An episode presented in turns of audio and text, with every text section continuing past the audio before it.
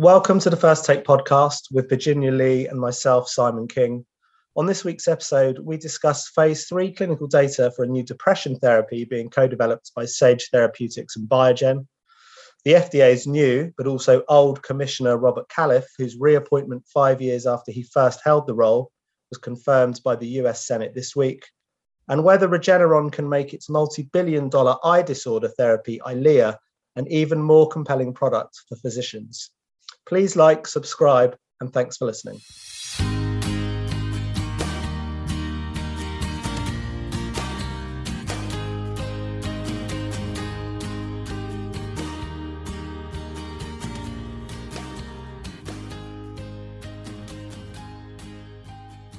So, Virginia, what did we learn this week from the latest phase three readout for Sage and Biogen's depression program?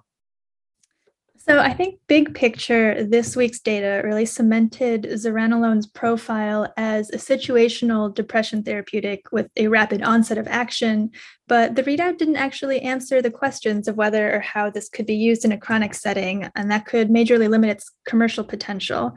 So the, the data came out of the phase three CORAL study, and that was looking at zuranolone administered alongside standard of care for major depressive disorder. And the readout was technically positive. It showed a significant reduction in depressive symptoms versus standard of care plus placebo at day three, and then over the two week treatment period. And the interesting thing here was its quick onset of action. But those data were really clouded by the fact that its efficacy profile didn't hold up at day 15 nor at day, 20, day 42, which really underlined concerns that analysts and KOLs already had about the program's durability.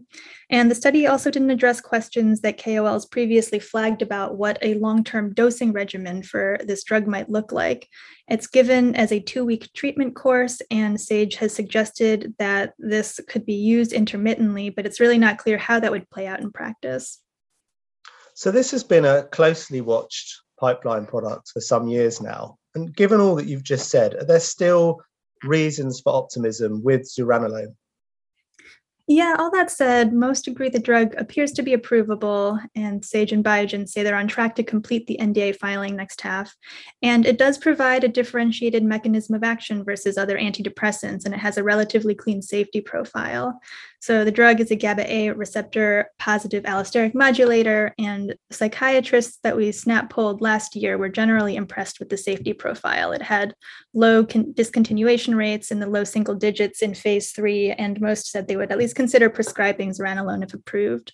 And the rapid onset of action is important, especially for severe patients. There aren't that many options for quick symptom relief on the market, and it appears to be a program that could really complement the existing landscape. The big question for Sage and Biogen going forward is whether they can argue for a broad use and what the label will eventually look like.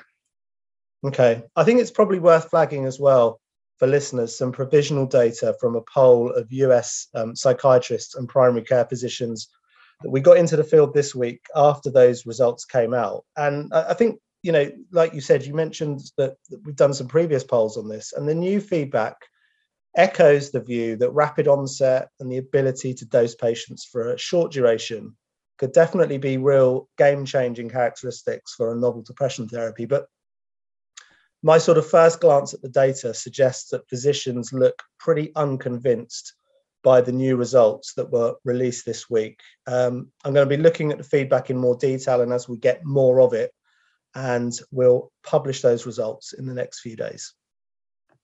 Great. And moving on to our, our next topic, uh, Robert Califf was reappointed as the commissioner of the FDA this week. So, Simon, what can we expect from his second stint in the role? Well, yeah, I mean, there's been a protracted absence of a of an FDA commissioner for some time now. So generally, I think from an industry and an investor perspective, his appointment is is a welcome one. Um, the final Senate vote was 50 to 46 in his favor, which is narrowly, no, uh, narrowly narrower than when he was first appointed in 2016 by a vote of 89 to 4. Um, he was appointed initially just at the end of President Obama's administration, and I think he served for about 11 months. Um, a group of Democrat senators this time have opposed his recommendation due to the approval of certain opioid painkillers during his first stint as commissioner. And there's been this kind of ongoing suggestion that his ties to the industry have um, perhaps in the past been a little bit too close. I think saying that, and with that as kind of the backdrop, you know, it's interesting that the FDA appears to already be swinging back, um, possibly at the moment, to a more conservative stance. Um, you know, we often talk about that pendulum at the FDA swinging one way or the other, and and I think in terms of conservatism, you know, we've seen we've seen it particularly in oncology in in the last sort of year or so, which is um, you know the area where at times the FDA has actually been at its most flexible in the past. Uh, you know, we've previously talked about the withdrawal of some of those accelerated cancer drug approvals where the confirmatory data's um, not come through. We saw the FDA last week and its oncology division, you know, quite aggressively push back on prior suggestions uh, that it might be willing to use Chinese data to support new drug approvals. And then even this week, we've heard that um, a closely watched uh, drug application from Mirati Therapeutics for its KRAS inhibitor has been accepted by the agency, but it's going to receive a standard rather than priority review, which appears to reflect the fact that there's already a, a competing drug in this class on the market. So I think you know there's evidence of this conservatism. I guess in contrast, the approval of Aduhelm last year sort of sticks out um, like a bit of a sore thumb against that you know that's a situation where the FDA has not only appeared to the majority of, of observers as pretty lenient, but there's actually also been questions raised about the protocols that have been followed. And you know, has already suggested that the accelerated approval pathway, which was used by Biogen with Aduhelm, is going to be one of his focal points over the coming months and years. Of course, there's still certain pandemic related regulatory decisions to be made. Um, the near term one seems to be whether Pfizer's vaccine is going to be uh, approved for use in younger children.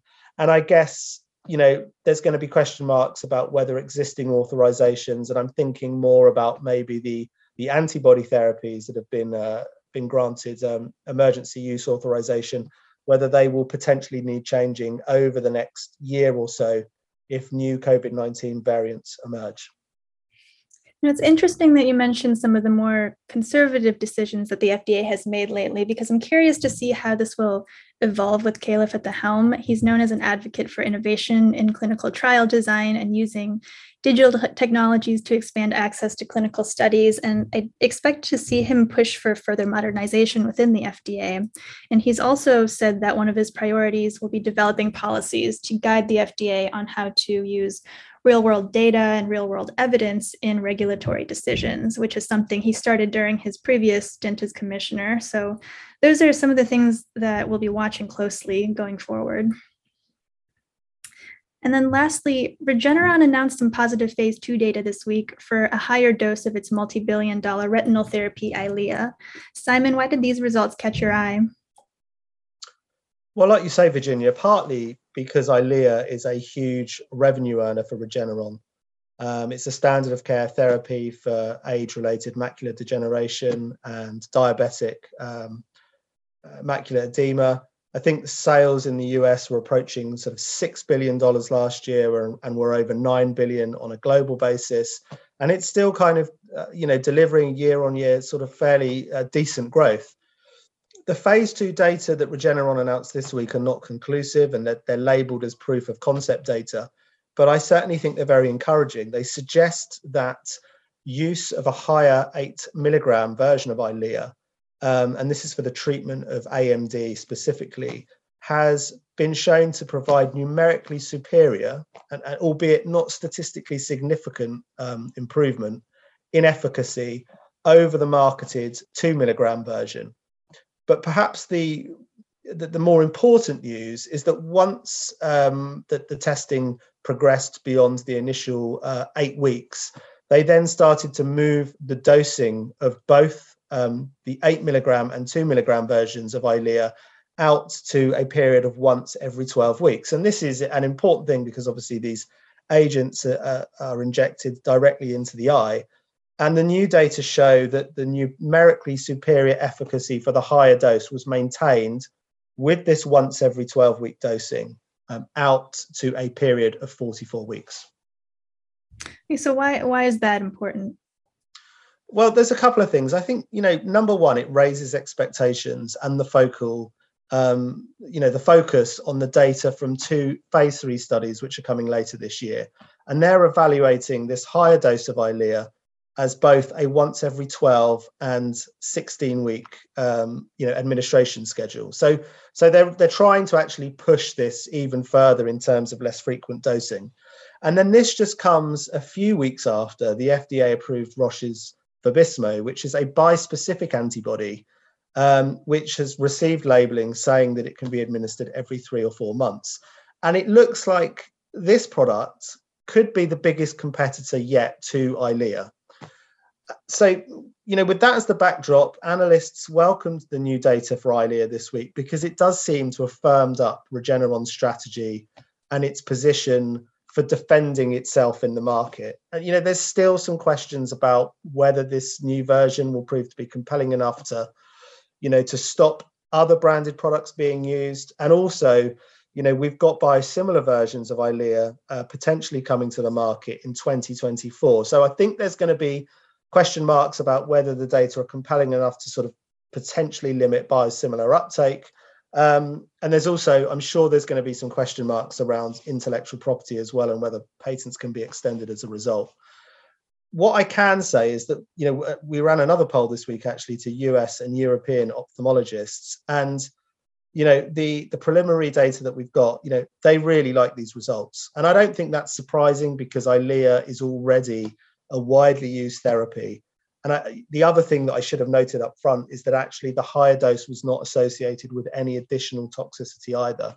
So to me, these data, albeit they're early stage and in a relatively, you know, a, a phase two size um, patient population, they very much represent a win in my eyes. And they put, you know, focus on those phase three data, which are due to read out later in the year.